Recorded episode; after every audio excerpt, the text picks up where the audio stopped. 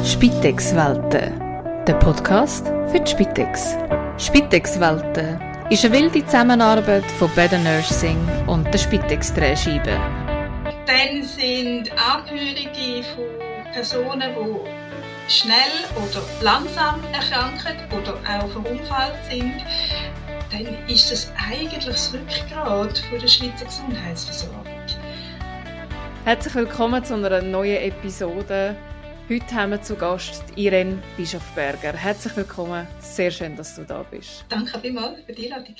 Du bist seit 2022 Inhaberin von der Firma Rethinking Care GmbH und hast dort den Schwerpunkt auf Home Care und Family and Care.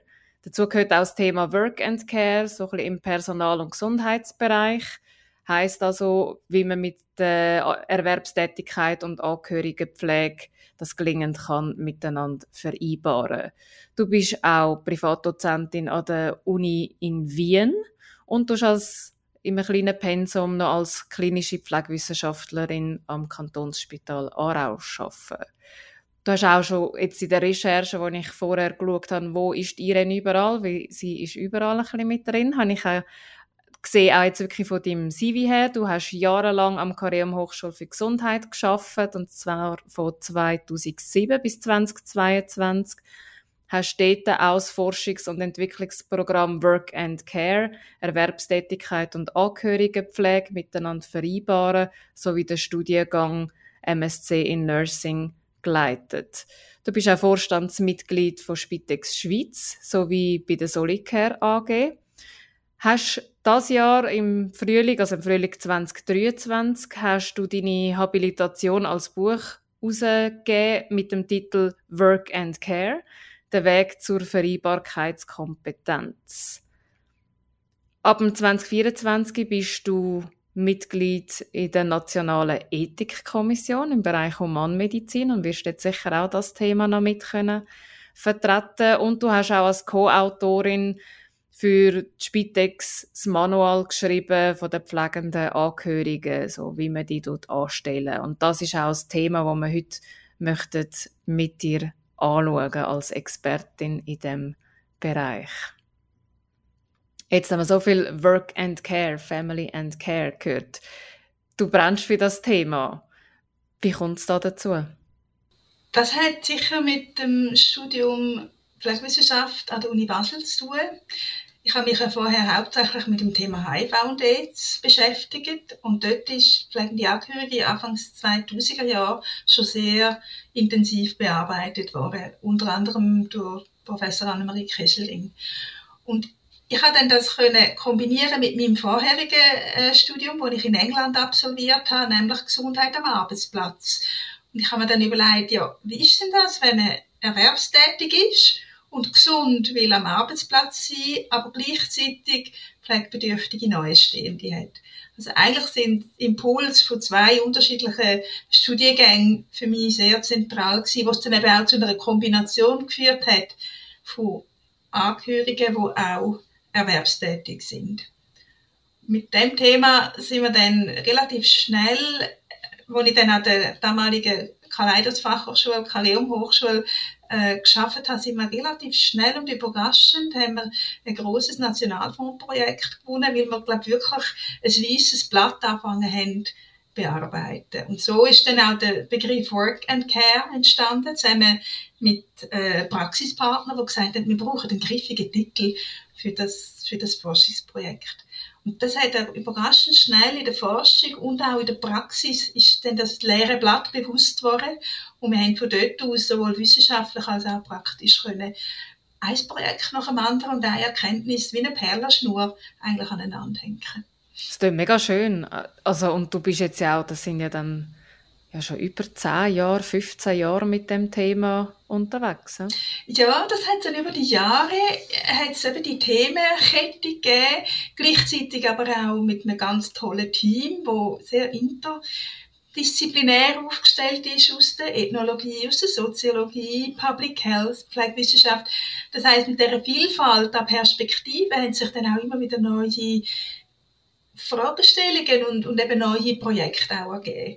Und dann nach 15 Jahren ist dann auch klar gewesen, jetzt kommt etwas anderes. Wir haben das sehr schön können abrunden und ich für mich eben auch ganz speziell mit der Habilitation habe dort die Erkenntnis von 15 Jahren können, können zusammenführen und jetzt in diesem Buch auch publizieren. Ja, das ist schön. Ich besitze es leider noch nicht, aber ich will es also noch Das finde ich eine gute Idee. Wie siehst denn du jetzt so die Rolle der pflegenden Angehörigen in der Schweiz? Was haben die für eine Bedeutung? Genau, wenn man es vielleicht noch generell jetzt anschaut, außerhalb auch von der Erwerbstätigkeit. Und das ist einerseits natürlich toll, oder? wenn man die Solidarität innerhalb der Familien merkt oder selber auch in Anspruch nehmen, wenn man es braucht.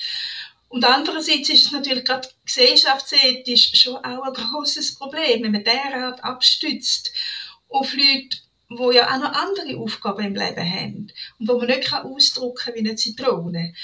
Und vor allem, wenn man dann eben die Erwerbstätigkeit auch mitdenkt, dann gibt das eine riesige Zerrissprobe. Weil einerseits erwartet man das meistens daheim, nicht selten auch rund um die Uhr, ganz umfangreiche Aufgabe übernehmen. Und zunehmend eben auch im Zug vom, vom Fachkräftemangel ruft der Arbeitsmarkt und sagt, ihr müsst aber zu uns kommen arbeiten. Und die Zerrissprobe vom Rücken der Angehörigen austragen, das geht natürlich nicht. Und da hat sich schon im Rahmen auch von dem Work and Care, hat sich auf Bundesebene, teilweise auf Kantonsebene, haben sich schon Entwicklungen ergeben, wo, wo unterstützend sind für Angehörige. Also ich glaube, das Problem ist schon immer mehr erkannt worden. Darum haben wir ja auch ein Projekt nach dem anderen können, ähm, durchführen. Aber die Dringlichkeit von der Thematik von der Angehörigen ruft eben auch nach einem immer umfassenderen Netz, wo die Angehörigen darauf zurückgreifen können. Bis hin eben auch, und da finde ich ja für die Spitex auch spannend, die Spitex sagt, wir sind wesentlich auf die Angehörigen angewiesen. Und die Angehörigen sagen, wir sind wesentlich auf die Spitex angewiesen. Also wer ist jetzt die Stütze von wem? Also die Frage haben wir noch nicht wirklich klar beantwortet. Und darum sind Angehörige natürlich beides. Sie sind Leistungserbringer, sehr umfänglich. Sie sind aber auch Leistungsempfänger. Sechs von der Spitex, sechs von anderen Organisationen, Fachorganisationen, die unterstützen die Angehörigen auch, aber sie sind ja immer beides. Und da glaube ich, ist wichtig, dass man beides sieht, weil man dann erst dann eigentlich den ganzen 360-Grad-Blick hat, was es braucht, wenn man das Thema ähm, pflegende und betreuende Angehörige angeht. Jetzt ist ja gerade so in der Entwicklung, dass ähm, ja, es ganz viele Organisationen gibt, wo pflegende Angehörige anstellen. Auch die Spitexen sind ja immer mehr mit oder ohne Leistungsauftrag damit konfrontiert. Wie siehst du so diese Entwicklungen? Genau, jetzt kommen wir zu einem ganz spezifischen Modell, nämlich das Anstellungsmodell. Das ist schon etwas, was es schon seit 20 Jahren grundsätzlich auch schon länger gibt. Also Spitex-Organisationen, die eine Bewilligung haben vom Kanton, was in dem Sinn ähm, zertifizierte äh, Betriebe sind von, von den Kantonen, also eine, eine Bewilligung haben vom Kanton, die müssen Qualität verantworten. So ist es immer schon im Krankenversicherungsgesetz verankert gewesen. Und wer jetzt Spitex-Organisationen anstellt, ist grundsätzlich ihnen als Arbeitgeber überlassen. Und dann kommen natürlich dann Regularien ins Spiel. Müssen die Personen, die sie anstellen, müssen die Qualifikation haben? Und wenn ja, welche? Da hat sich ja das Bundesgericht dann 2006 das erste Mal damit beschäftigt, in einer, in einer Situation, wo ein Ehemann von einer Ehefrau mit MS, er ist Architekt, und sie hat MS gehabt und er hat sich anstellen lassen. Und dann hat das Bundesgericht müssen beurteilen, ist die Anstellung möglich und ist zur Einsicht gekommen, ja, es ist möglich, weil die Qualität muss die lokale Spitex, wo der Architekt angestellt hat, sicherstellen. Und ob jetzt der eine Ausbildung oder nicht, hat oder nicht, ist eigentlich irrelevant. Die Qualität muss am Schluss stimmen. Und sie hat es auch bezeichnet wie ein gewisses Anlernen. Und nachher ist ja dann die Frage gekommen, ja, was heißt das, ein gewisses Anlernen? Und darum, die, das ist dann aber erst später dazu gekommen, die Spitex, wo Angehörige anstellen und auch am Administrativvertrag unterstehen. Dort gibt es dann eben Regularien, die verlangen, dass das bis im Frühling von dem Jahr im Minimum ein Pflegehilfekurs ist. Also da, wo man ja kennt, dass Qualifikation für die Pflegehelferinnen, die aber ja nicht nur in einem Haushalt arbeiten, sondern in unterschiedlichen Haushalten.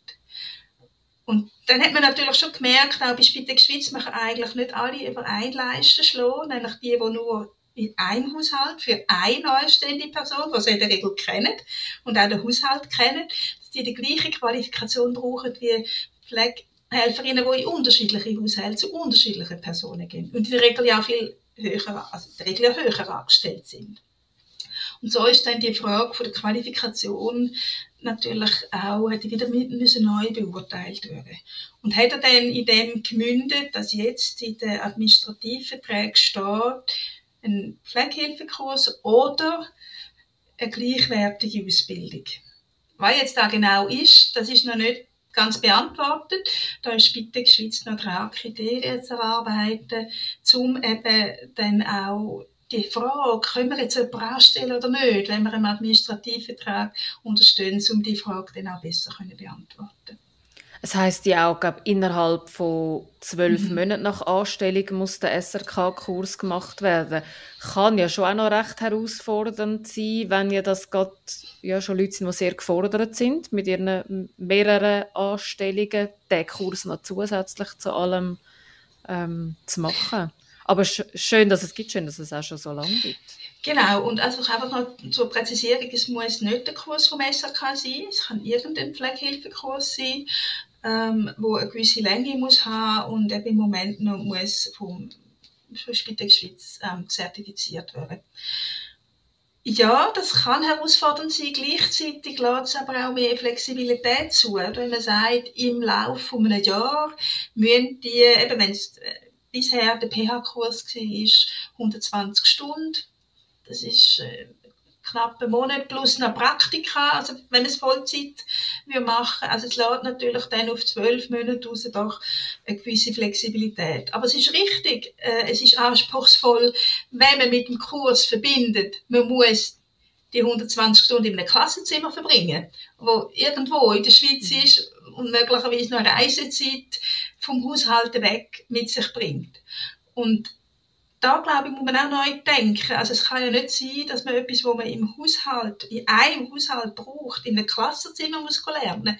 Da, da ist mein pädagogisches Verständnis bringt da nicht zusammen. Also der Lernort ist ja der Privathaushalt. Dort muss man zeigen, was man kann oder was man bereits eben schon kann, wenn man angestellt wird das ist ja wichtig, dass Spitex-Organisationen können selber beurteilen, was kann meine neue Mitarbeiterin schon und wo gibt es noch einen Bildungsbedarf. Sonst haben wir ein gewisses Prinzip, oder wenn man einfach einen PH-Kurs muss machen irgendwo und am Schluss hat man die spezifische Bedarfssituation in einem Haushalt. Darum muss das Bildungsprodukt muss eigentlich auf den Haushalt passen und nicht der Haushalt aufs Bildungsprodukt. Und da, da hat jetzt ein paar Gedankengänge gebraucht, auch, auch bei Spitex Schweiz, bis man da das Setting, wo die Bildung muss greifen, sehr genau angeschaut hat. Und darum meine Quintessenz ist, es ist nicht nur gleichwertig, sondern es ist auch andersartig als ein PH-Kurs, nämlich in einem Haushalt, in einer Situation. Also gleichwertig und andersartig.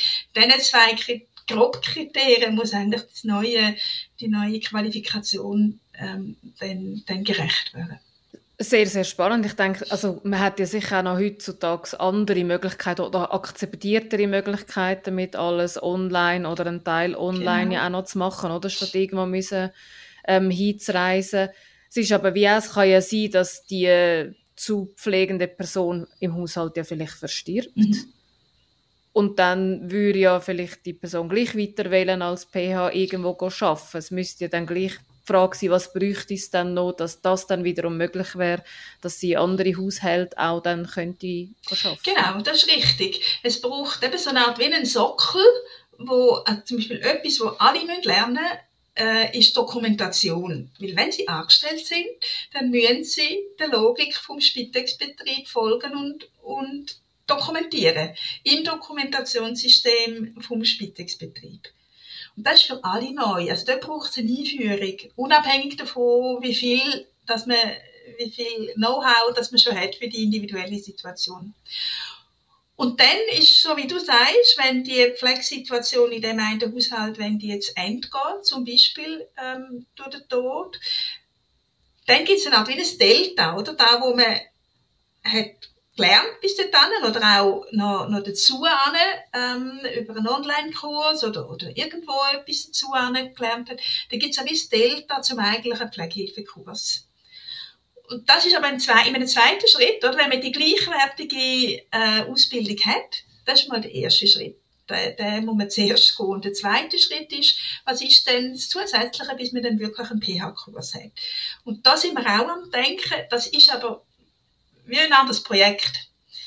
Das ist das Delta, muss man als separates, äh, als separates Bildungsprodukt anschauen. Weil es wäre natürlich schön, wenn die Mitarbeitenden, die eben als Angehörige angestellt sind, wenn die am Schluss sagen, es ist eigentlich eine gute Erfahrung gewesen, die Anstellung. Ich würde gerne weiterarbeiten in der Spitex, sei es für einen PH-Kurs oder, da wäre mir persönlich noch viel lieber, wenn es in die Berufsbildung hineingehen wenn es eine Assistentin Gesundheit Soziales oder das eidgenössische Fähigkeitszeugnis oder Pflege höhere Fachschule oder Bachelor in Pflege, das wäre natürlich genial. Und da sind wir aber noch nicht. Wir haben, wir wissen, haben keine Daten, wie viele Personen das überhaupt in Betracht ziehen. Vielleicht schon während, also wenn sie möglich ist, ist ja während Einstieg in eine Berufsbildung ja auch vielleicht während einer Pflegesituation.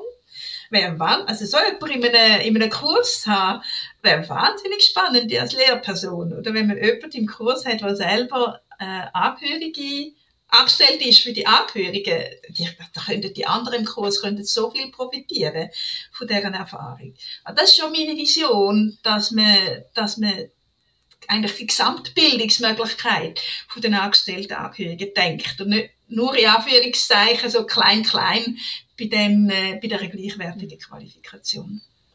Klingt auch absolut ja sinnvoll, dass ja, sagen wir, das ist ja nochmal eine ganze Möglichkeit, mehr Personen in die Pflege hineinzukriegen bei unserem doch sehr prekären äh, Personalzustand oder auch künftigen wäre das ja noch so gut, wenn man Leute auch auf dem Weg kann motivieren in der Pflege sich weiterzubilden.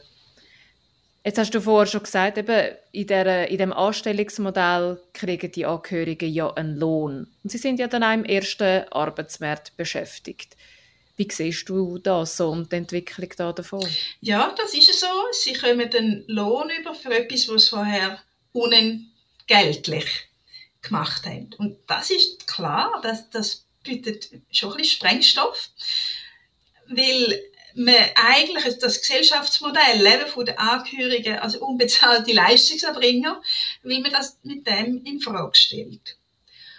Und da gibt es auch verschiedene Überlegungen. Die eine ist, haben die Angehörigen vorher das unbezahlt gemacht. Es gibt ja gibt schon Bezahlmöglichkeiten, auch Familienangehörige untereinander haben ja manchmal eine Bezahlung von ihren, zum Beispiel zwei Geschwistern und eins davon, häufig ist die Frau, noch häufiger ist die, die vielleicht selber eine Pflegeausbildung hat, wird untereinander angestellt. Ja, Anstellungsmöglichkeiten gibt es ja auch. Sie sind dann halt nicht eingebettet in ein Spitex-Team. Darum muss man überlegen, was passt im individuellen Fall am besten. Und das andere ist, sind die Angehörigen sonst nein, berufstätig, in einem anderen Beruf, in einer, immer irgendwo und reduzieren. Und Leute haben dann möglicherweise eine Doppelanstellung. Oder sie gehen, verlieren die andere, die andere Anstellung die andere berufliche Tätigkeit vollständig und lassen sich dann nur noch bei der Spitex anstellen. Und das ist mir wichtig, dass wir die unterschiedlichen Einkommensverhältnisse, die es gibt, dass wir die immer miteinander anschauen und auch den betreffenden Angehörigen, die vielleicht bei einer Spitex, zum Beispiel jetzt bei uns bei Solicare anrufen und sagen, ich würde mich gerne anstellen lassen. Das ist schon gut, das anrufen. Und dann hat man es gegenüber, dann kann man anfangen, die Situation aus allen, äh, aus allen Perspektiven her ähm, beleuchten. Am Schluss zeigt sich vielleicht auch, dass das Anstellungsmodell nicht Fall das Beste ist. Aber die Auslegeordnung, die ist wahnsinnig wichtig. Wenn es dann am Schluss zu einem zum Entscheid kommt, mal, das Anstellungsmodell ist das Richtige. Und also bei, bei Solitär ist das in jedem fünften Fall so. Alle anderen, die anrufen, nimmt die Diskussion einen anderen Gang. Wenn es dann äh, zu einer, zum Entscheid von einer Anstellung kommt, dann ist das wie bei allen anderen Mitarbeitern ist der Prozess von, von Arbeitsvertrag, von Einführung, äh, Einführung ins Team auch, die fallführende Pflegefachperson macht Erstbesuch, dann nimmt es einen geregelten Lauf. Und dann, wenn das eben zu einem Anstellungsmodell kommt, dann gibt es schon Vorteile in Bezug auf die soziale Absicherung bei denen, die vorher nicht angestellt sind. Bei denen, die vorher eine andere Anstellung haben und durch das natürlich einen Lohnverlust haben, sieht es anders aus. Auch das muss man mit berücksichtigen.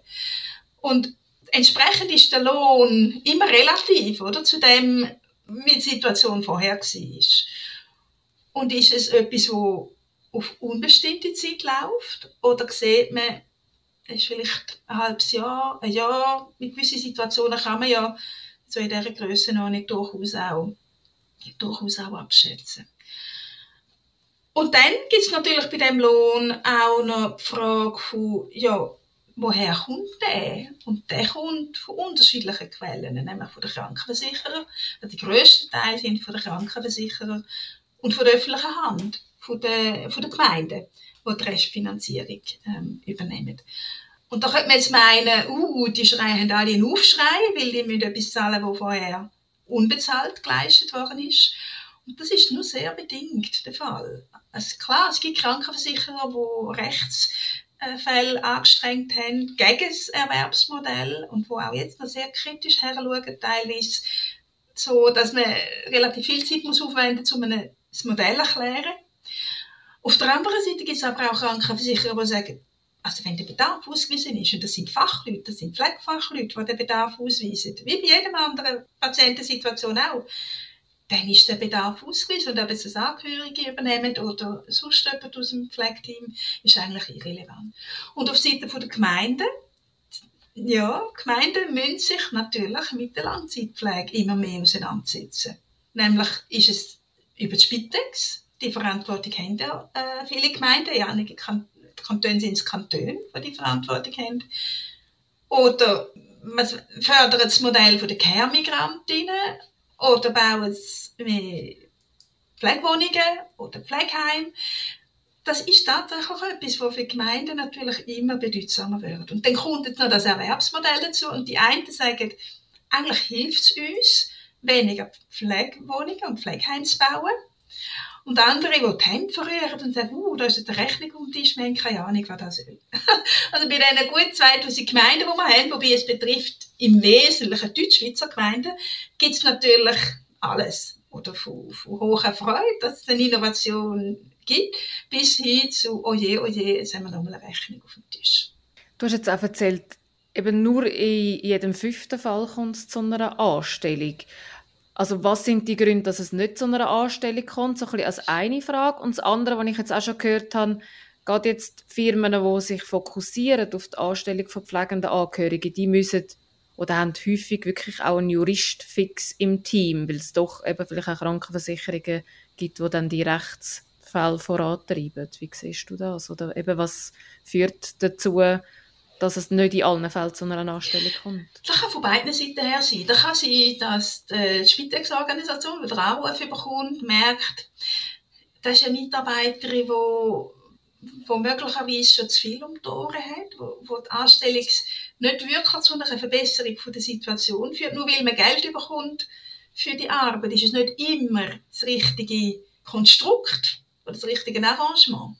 Es kann aber auch sein, dass die Angehörigen sagen, oh nein, also wenn ich dann muss dokumentieren für die 20, 30, 40 Prozent, wie viel auch der Pflegebedarf immer ausmacht, dann möchte ich nicht.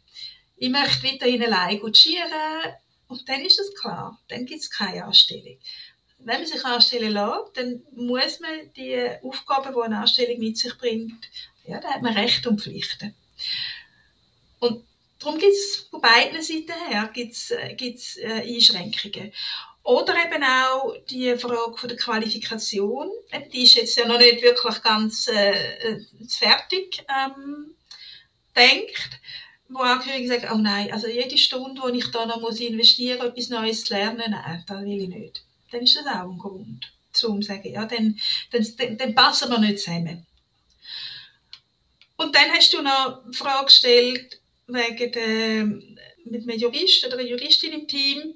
Also da würde ich sagen, das ist unabhängig davon, ob das ein, äh, ein Fachspitex ist, der sich auf das Anstellungsmodell spezialisiert, oder ob das sonst ein Spitex ist. Weil Aushandlungen mit den Finanzierern, sei das Gemeinde oder sei das Krankenversicherer, das kommt immer vor. Also da ist man immer gut bedient in einer Spitex, wenn man Fachpersonen hat, ob es das eine, Juristin ist oder ob sich sonst jemand auch, gibt auch Spitex-Organisationen, wo, wo Case Manager mehr einsetzen, wo ja für sozialversicherungsrechtliche Fragen auch ähm, eigentlich ein guter Ansatz ist, oder, um sich mit diesen Fragen vertieft zu beschäftigen. Also das empfiehlt sich immer, weil es gibt Finanzierer und es gibt Leistungserbringer und die müssen möglichst gut zusammenarbeiten, ohne dass es viel Reibungsverlust gibt. Jetzt äh, wenn die, das Anstellungsverhältnis, wenn es zu dem kommt und eben es ist jemand, der ist vielleicht auf dem Weg zum SRK, vielleicht auch noch nicht, wie können die Pflegequalität auch garantieren, dass die hoch geleistet ist oder hoch gehalten wird? Ja, da finde ich ja das Erwerbsmodell oder Anstellungsmodell finde ich wirklich spannend, weil es beleuchtet so viel, es tut wie ein Skiwerfer auf ganz viele Fragen werfen, die in der Spitex sowieso bedeutsam sind zum Beispiel eben Qualität. Und Qualität kannst du ja einerseits über Begleitung durch die fallführende Pflegefachperson garantieren. Wie ist der Kontakt zwischen der Person und, und der angestellten Angehörigen? Das äh, sagt ja, das ist auch etwas, was jetzt neu im, äh, in den administrativen Verträgen drin ist, einmal im Monat vor Ort. Man geht ja am Anfang sowieso zum Bedarfserhebung äh, aufnehmen bei der zupflegenden Person. Und andererseits auch durch telefonischen Kontakt, weil man heute einfach mit der virtuellen Möglichkeit, mit Videotelefonie oder auch mit anderen Sachen, wo man vor der Kamera kann zeigen kann, ähm, wie wir heute auch viel besser aufgestellt sind. Also bei Solicare zum Beispiel haben alle Angestellten, Angehörigen haben ein eigenes Tablet wo auch, auch der entsprechende Datenschutz hinten dran garantiert ist. Die können auch Fotos äh, schicken und da kann man eine Situation so über Foto oder über Videokamera kann man eben auch sehr gut virtuell ähm, beurteilen. Das ist mal wichtig, oder? Die Art von Kommunikation und die Häufigkeit von der Kommunikation zwischen der fallführenden Pflegefachperson und, äh, äh, und angestellten Angehörigen. Und dann ist natürlich auch die Führung ganz eine wichtige Person von einer Spitex, weil wir haben es mit Angestellten, Angehörigen haben wir es mit häufig eher kleinprozentigen Angestellten zu tun. Und das muss man natürlich auch prestieren von einem Betrieb her, mit viel niederprozentig Mitarbeitenden, dass der Prozess gut läuft, dass aber auch ihre Begleitung als Mitarbeiterin gut funktioniert, dass sie die Fortbildungsmöglichkeiten haben. Bei uns ist das auch alles, können sie über das Tablet äh, zugreifen. Also die Führung ist auch nochmal äh, eine Anforderung, die natürlich ganz wesentlich für die Qualität, auch für die Fürsorgepflicht gegenüber den Mitarbeitenden und ein Betrieb, ein Spitex hat immer unterschiedliche Verantwortlichkeiten für Qualität. So wie, wie geht es den Mitarbeitenden, wie geht es zu pflegenden Personen. Mhm. Ja, was macht Spitex, um die Gesundheit auch können zu erhalten von den pflegenden Angehörigen? Also ich glaube, eine, also das eine ist, man kann wirklich sagen, die, die ähm, mentale Gesundheit und die körperliche Gesundheit und die soziale Gesundheit. Weil sozial ist darum wichtig, weil die Haushalte muss man schon aufpassen, dass es nicht zu einer zu abgeschotteten Situation wird, dass da gleich so, soziale Kontakt stattfindet, dass auch die Angehörigen, obwohl es äh, 20, 40 Prozent mit einer Person zusammen sind, dass die auch ihre Auszeiten haben. Das kann sein, indem man ihnen Ferien, also wirklich Ferien äh, ermöglicht, wie auch immer die sind, mit oder ohne die zupflegende Person. Dann die mentale Gesundheit ist wichtig, dass sie äh, es Gegenüber haben, wo sie sich können austauschen können. Das können durchaus, an dem arbeiten wir jetzt auch, das können durchaus auch andere angestellte Angehörige sein, also der Peer-Ansatz das ist etwas, was mich sehr, sehr ähm, wichtig tut, was noch relativ wenig entwickelt ist. Und dann natürlich die somatische Gesundheit. ähm, über von Kinästhetikkurs, über neue Impulse, was, was Hygiene anbelangt. Man gerade zusammen mit Covid äh, ist ja da in der Privathaushalt auch nochmal ein Sprung gewesen, wie man mit, mit, mit äh, also infektiologischen Risiken kann umgehen also alles, was, was die somatische Gesundheit von der von Angehörigen und von der zupflegenden Person natürlich immer auch betrifft. Und das ist ein umfassender Blick, wo man natürlich als Arbeitgeber muss wahrnehmen. Und das kann man auf Distanz und das muss man aber auch äh, vor Ort. Ist es auch so, äh, es kann nur ein, also eine pflegende Angehörige von der Familie die Anstellung bekommen, oder? Es können aber nicht auf mehrere Personen, wenn jetzt das mehrere Kinder sind, wo die Pflege sich aufteilen, dann kann nur eine Person angestellt werden. Nein, nein, das? das? kann natürlich äh, je nach Pflegesituation oder eben wie die Arbeitsteilung stattfindet äh, innerhalb von der Familie äh, können auch, gerade wenn es ganz umfassende Situationen sind, wie ALS oder wie Multiple Sklerose oder Parkinson, dann kann man natürlich auch mehrere in der Familie oder durchaus auch, das, das, ja, die Administrativverträge haben ja nicht nur Qualifikation neu formuliert, sondern auch, wer ist überhaupt ein Angehörige. Und da stützt sich, da stützen sich die Administrativverträge auch auf ähm, Erkenntnis und Ergebnis aus dem Förderprogramm vom Bundesamt für Gesundheit, wo ja auch am Anfang vom Förderprogramm hat es ähm, eine kurze Beschreibung gegeben, was BAG als, äh, als Angehörige versteht. Und ein modernes Familiensystem schließt natürlich auch Leute ein, die verlässlich sind, die Verantwortung übernehmen und die sich wo auch eine gewisse Verpflichtung eingehen. Das heißt, es können auch nachher, äh, Nachbarn sein, enge Freunde, die Verantwortung übernehmen. Das heißt, das Netz, wer angestellt werden, muss immer einem Bedarf entsprechen. Und je nachdem, oder, wenn man, ich sage jetzt mal, zwei Geschwister oder eine Freundin und, und, und äh, Blutsverwandte ähm, zusammen die Aufgabe übernehmen, dann hat man auch wieder mehr Möglichkeiten, aber sonst auch noch jemand anders erwerbstätig sein oder andere Aufgaben zu übernehmen. Das bietet sich sogar an dass man eben Unterschied, dass man ein Netz baut, oder? Der Welfare-Mix, wie es auch so schön heisst, dass man dann wirklich äh, so ein Mehrschultern-Setting schafft, um die einzelne Situation im Privathaushalt ähm, gut zu gestalten. Finde ich sehr wichtig, dass du das sagst, weil ich habe jetzt eben schon von Fällen gehört, wo die Krankenversicherung gesagt hat, nein, sie zahlen nur eine Person, aber eben, wenn das in dem Fall auch anders geregelt ist, ist es ja wie wichtig, man hat dann die Juristin oder der Jurist zur Seite, um auch dann das können entsprechend zu rechtfertigen, weshalb das, also es macht ja auch Sinn, es soll ja nicht nur ein Kind oder Enkelkind belastet in dem Sinn sein, wenn ja doch alle eigentlich können, ähm, mithelfen. Genau, und mein, das sind Spitex-Mitarbeitende. Und entsprechend ist natürlich auch denkbar, dass man innerhalb vom gleichen Spitex-Betrieb oder auch mit anderen Spitex-Betrieben Kooperation macht und, und eben das Mehrschultern-Setting äh, mit, mit unterschiedlichen Personen und auch Betrieb ähm, wie, wie zusammenbaut. Wichtig ist, dass es dann einen guten Reim gibt zwischen den verschiedenen Organisationen, dass man nicht noch wahnsinnig viel Zeit verliert mit, mit Absprechen, wer ist jetzt wenn da und wer macht wenn was. Was ist jetzt, wenn eine Situation sich ähm, verschlechtert äh, und dann die pflegende Angehörige plötzlich überfordert ist?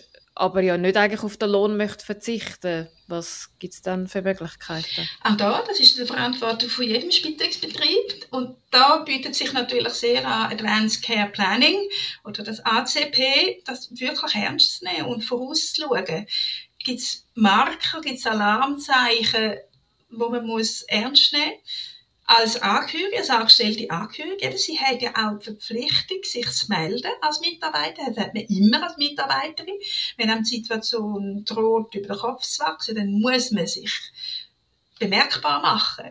Und das ist natürlich eine Frage der Kommunikation. Oder? Wie, wie verhilft man einer Angehörigen, die Alarmzeichen an wahrzunehmen? Also wir setzen fest auf das Konzept von der Selbstmanagementförderung, dass man auch einen Aktionsplan machen kann, was, was mache ich wenn?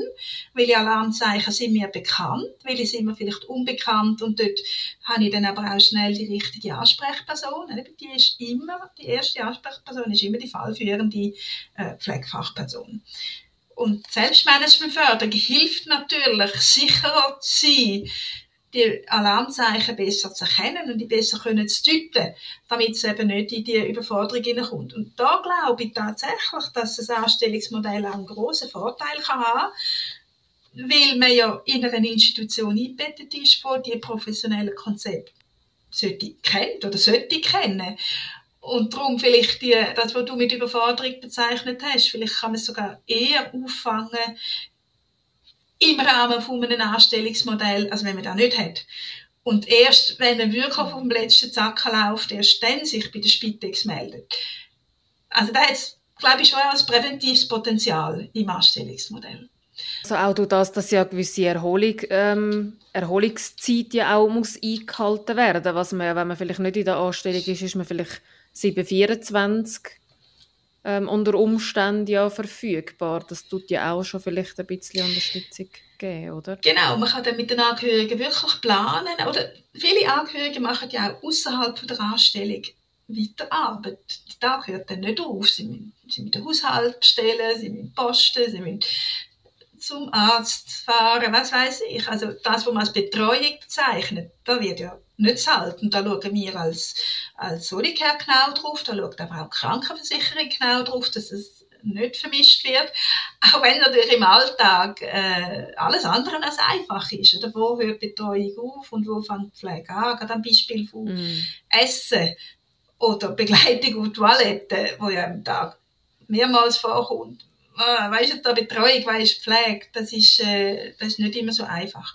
Aber man kommt eine Routine über, oder was dokumentiert man als Angehörige, als Angestellte und was läuft, was läuft nebenbei. Und darum ist natürlich wichtig, dass man im Rahmen der Anstellung immer berücksichtigt, es gibt auch noch ein Leben außerhalb der Anstellung. Und dass darum der Austausch mit den fallführenden Pflegefachpersonen sehr wichtig ist. Wie, wie, wo organisieren wir tatsächlich Erholungszeit? Und das schließt ja nicht aus, dass man zum Beispiel äh, einen Tag brauchen oder zwei oder was auch immer die Situation erfordert, dass man äh, eine Tagesstätte in Anspruch nimmt oder dass man zwei, dreimal im Jahr Ferien macht und in dieser Zeit übernimmt jemand anders die Situation im Privathaushalt. Da gibt es ja ganz viele Spielarten, damit es eben beiden gut geht, der zu pflegende Person und äh, der, der angestellten Angehörigen wo, ja, dann an ihrem Tag hat auch nur 24 Stunden und in dem, dieser Zeit sollten sie noch schlafen und unter Umständen noch andere. Jetzt so vielleicht zum Schluss als letzte Frage. Wo siehst du so ein bisschen Herausforderungen der Umsetzung in der Zukunft, aber vielleicht auch so Perspektiven? Ich sehe es auf drei Ebenen. Das eine ist die Gesellschaftsebene, also dass die Langzeitpflege wo ja auch durch den medizinischen Fortschritt getrieben wird. Etwas, wo man immer denkt, ja, der medizinische Fortschritt, das findet in den Spitälern oder im Operationssaal statt. Nein, der findet in den Privathaushalten statt. Ganz, ganz wesentlich. Leben von Menschen, die man heute retten kann, weil man bessere Operationstechniken, bessere Medikamente, bessere Pflegeerkenntnis hat das findet über Jahre, Jahrzehnte findet das in den Privathaushalten statt. Und da finde ich, ist die Gesellschaft noch wenig bewusst. Wir fördern den Pflegebedarf aufgrund von medizinischen Fortschritt. Dann auf einer betrieblichen Ebene ist sicher das Erwerbsmodell umsetzen. Mit viel Teilzeit drinnen, mit dem, dass Angehörige ja auch Expertinnen wären. Das sind nicht einfach die armen Armen, die immer nur belastet sind. Die, die haben ja auch eine Expertise, die durch ihre Tätigkeit als Angehörige im bezahlten und im unbezahlten Bereich erlangen. Und die Expertise, die finde ich wahnsinnig wichtig, dass man die auch würdigen, dass man die auch als Betrieb würdigen. So Angehörige können wunderbare Fortbildungen machen für andere im Spitex-Team, weil es für die spezifische Situation eben zur Expertin wird.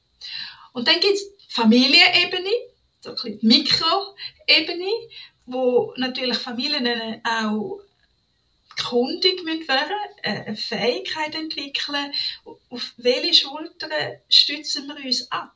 Für die Situation von jemandem, wo man sagt, man will so lange wie es geht im gewohnten familiären Umfeld bleiben. Mehrere Angehörige lassen sich vielleicht äh, auf eine Anstellung ein der Haushalt wird entsprechend eingerichtet. Man muss das Zimmer verlegen. Plötzlich passt das Pflegebild halt nicht mehr ins bisherige Schlafzimmer.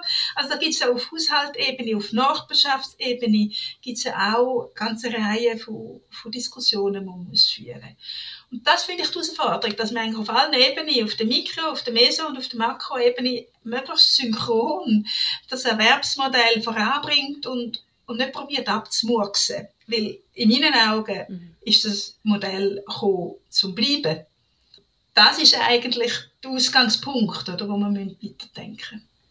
Das finde ich sehr einen schönen Satz. Das Modell, das gekommen ist, auch zum Bleiben. Vielen, vielen herzlichen Dank, dass du dich bereitgestellt hast, heute am Podcast mitzunehmen. Ich bin ganz sicher der Überzeugung, dass sehr viele von den Zuhörerinnen und Zuhörern davon profitieren können. Wir hoffen, dir hat die Folge sehr gut gefallen und du hast einige Inspirationen mitnehmen. Hast du Feedback zu unserer Folge oder Anmerkungen? Schreib uns gerne auf podcast.spitex-welten.ch. Benötigt deine Spitex Unterstützung in der Pflegequalität oder Schulungen im Bereich Pflegeprozess? Besuch doch gerne unsere Homepage www.betternursing.ch. Möchtest du über aktuelle News von der Spitex-Welt top informiert sein, dann abonniere noch heute die Spitex-Drehscheibe www.spitex-drehscheibe.ch Wir freuen uns, wenn du auch das nächste Mal wieder einschaltest. Eine gute Zeit!